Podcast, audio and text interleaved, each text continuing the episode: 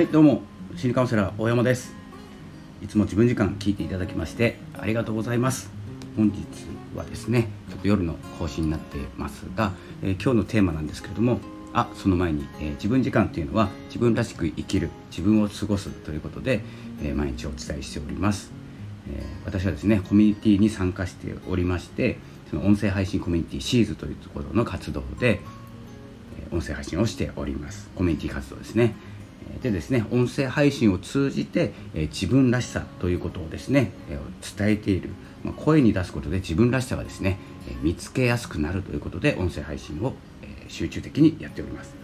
えということでですね、え今日のテーマなんですけれどもコミュニティと増殖する情報ということで、え先ほどですねちょっと記事の方を先に書かせていただいて、え今回は音声を、え後取りという形で、え撮っております。このコミュニティと増殖する情報ということで今回ですねちょっとシェアしておきたい言葉ワードですね。それはですねミームという言葉なんです。ご存知でしょうか？ミーム、えーと、これはですねあのネットとかで画像とかコピーされるじゃないですか。でコピーされたものがまたコピーされてっていうふうにですねネットの中で増殖していくっていうですねあの遺伝子学なんですかね。えー、そういうような関連の言葉で、えー、使われている言葉です。インターネットミームとかっていうのも、えー、言われている言葉ですね。でそのミーム語源はどこから来ているかというとミミックとかミミックとかっていう真似るとか、えーと、メモリー記憶とかですね、えー、そんなような模範とかそんなような言葉をですね、えー、こうくっつけたりなんとかしたりとかですね。そういうふうにですね広がった言葉なんですけれどもえっ、とですね、まあ、これウィキペディアというかですね、まあ、英二郎さんのウェブの方にも載ってるんですけれども、えー、詳しくはですねそちらの、えー、引用元の方を読んでいただけると、えー、詳しく書いております。これはですね、まあ、イギリスのオックスフォード大学の動物行動学者のですねリチャード・ドーキンス博士博士リチャード・ドーキンス氏がですね1976年にですね、えー、書いた本ですね。利己的な遺伝子ということで、えー、まあ、あのこのドーキンスさんが提唱した言葉ですね、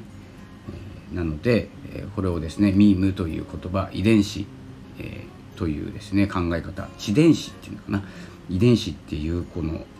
遺伝による伝わりっていうのじゃなくて知識として伝わるっていう地伝子ですね。そのですねあの広がり続ける情報インターネットミームというですね、えー、言葉とコミュニティがどう関わっていくかというと,、えーと、遺伝子は子孫を残して繁栄していくっていうのは、えー、大体ですねなんとなく分かってると思うんですけど、えーと、地伝子っていうのは、えー、皆さんの頭の中でですね、えー、心の中で、こう増殖していくということなんですね。でこの思いっていうのがコピーされていくじゃないですかコピーしてはいないんですけど覚えているがもうコピーじゃないですかでどこにコピペするかなんですよ。でこの、えー、コミュニティの中でいくと私が参加させていただいているシーズというコミュニティの中で一言発言をするとなるとこの思いとかですね考え。それがですねメンバー見たメンバーの、えー、脳とかですね心の中で増殖して広がり続けるということですね。でそれが何て言うんですかねまあ意思なくやるじゃないですか。に意思なくコピーされる覚えるっていうのが。で、まあ、覚えないこともあるんですけど記憶に残るとかですね。それが、まあ、メンバーの共存共栄を目指して、えー、次の発言に至るということなんですけれどもこれ無意識で、えー、共有されて、えー、共感されてはいないんですけれども共有されるという状態です。で自分の中の何かとつながって反映していくということなんですけどこれにですね、まあ、人間にしかない広がりですよね。おそらく、まあ、言葉を使って生活している過ごしている私たち人間ですね。にしかないこの地伝子。なのでもうコミュニティ内のま発言、えー、誰かの中でですね反映するんですけれども、えー、これがですね、まあ、利己的に利己的遺伝子として広がりをつなげると。つながる。で行動に出る、えー、というふうな広がり方ですね。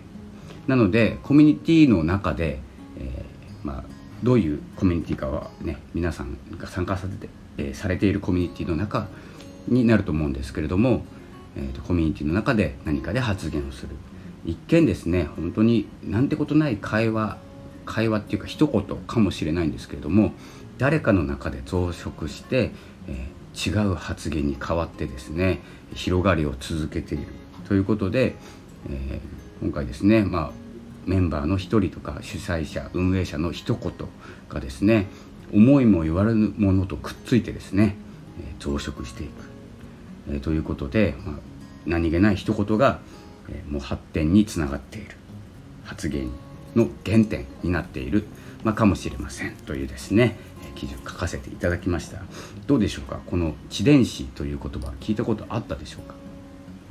結構ですねあの遺伝子学とかちょっと難しくてよくわかんないんですけどこれはですね進化論の中の、えーと、利己的遺伝子っていうものの進化で、えー、ミーム学というふうな、えー、名前もついているぐらいですね。あのの脳が勝手にメモリーして模範していく模倣していくっていうのかな。模範じゃないですね、えー、真似真似たりしながらどっかとくっついてですね違う意見に変わったり何かひらめいたと思っても何かその、えー、起点になるものがですね言葉にある。それがですねもう本当にたわいもない言葉だったりもするんです。そこが原点になって広がりを続けていく。なので、まあ、言葉一言一言の重要性ですね、えー、言葉の、えー、